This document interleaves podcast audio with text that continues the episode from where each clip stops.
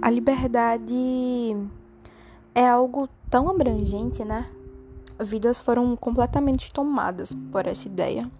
Outras negaram sua existência e foram terrivelmente discriminados por isso. Mas será mesmo que somos livres?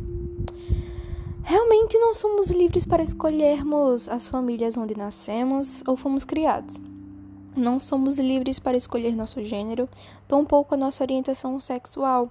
Mas quem sabe somos livres para escolhermos a nossa sexualidade e a nossa forma de expressar o amor, sem parecer tirania ou qualquer coisa dessa face. De acordo com Rubem Alves, a liberdade é mais fundamental que o próprio amor e o desejo por liberdade é maior que a paixão.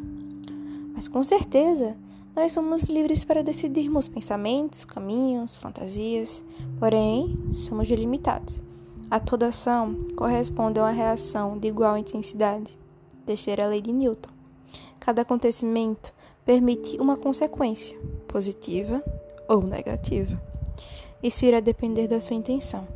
Depois de todos os fatos apresentados, você pensa que realmente somos livres? thank you